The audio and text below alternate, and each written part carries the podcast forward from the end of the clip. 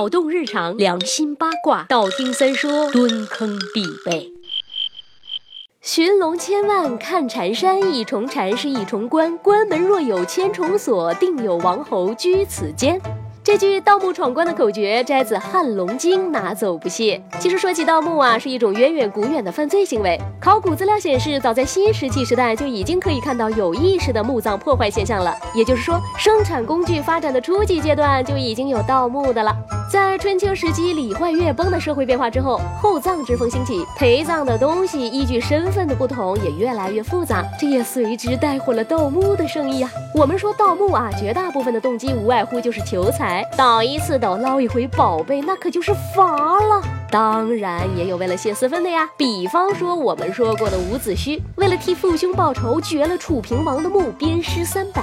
今儿要说的这个盗墓者，就纯粹是个变态了。他为毛盗墓啊？为了好玩儿。这么扭曲的盗墓者是谁呢？他就是西汉广川王刘去，也叫刘去疾。汉代人起名都是挺有意思的，像什么霍去病、刘去疾，你们是有多惜命啊？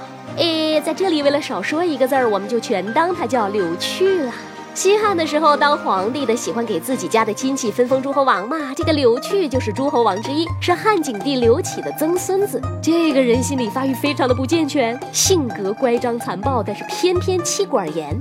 不过确实啊，他的皇后天生一副巧嘴呀，这可苦了刘去的后宫嫔妃，经常因为这正式的嫉妒谗言而受到迫害，要么被生割啊，就是类似于凌迟；要么被烹杀，就是放在大锅里煮死。另外，刘去还有一个特别的嗜好，刨人家坟。也巧了，他的封地里啊有很多很多春秋战国时期的古墓，他没事儿就去挖，挖出来的珍宝当然是悉数归自己所有了。即便个别墓群没什么奇珍异宝，也并不碍事儿。大爷享受的就是这个挖坟掘墓的过程，反正爷爷不差钱儿。这么说吧，所有能挖的墓他都挖遍了，无一幸免。比方说比较有名的是晋灵公的墓。哎呀，这个晋灵公也不是什么好东西啊，是晋文公重耳的孙子，喜好声色，荒淫无道，宠信奸臣，图暗谷，残害赵氏忠良。这个赵氏孤儿的故事就是打晋灵公身上来的。可但是晋灵公再不是东西，也不能随便挖人家墓啊，是不是？总干缺德事儿是会遭报应的。相传刘据在盗取栾书墓的时候，呃，插一句，这个栾书呢是春秋战国时期晋国的一个统帅，他的墓地被掘开之后，棺椁和器物已经全都腐烂了。墓穴中呢只有一只白色的狐狸，这一看见有人进来了就吓跑了，随从们也是顽皮追赶着去刺他，没能抓到，只是把狐狸的左脚给刺伤了。当天晚上，刘去就做了一个梦，梦见有一个男子鬓发眉毛都是白的，走进来对他说。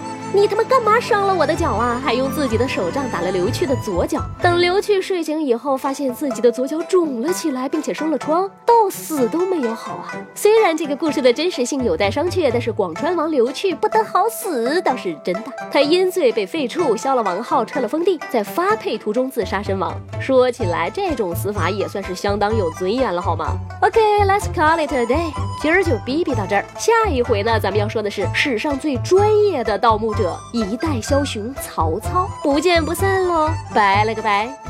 微信公号搜索“三公子约”，子曾经约的那个约，让我们彼此相爱，为民除害。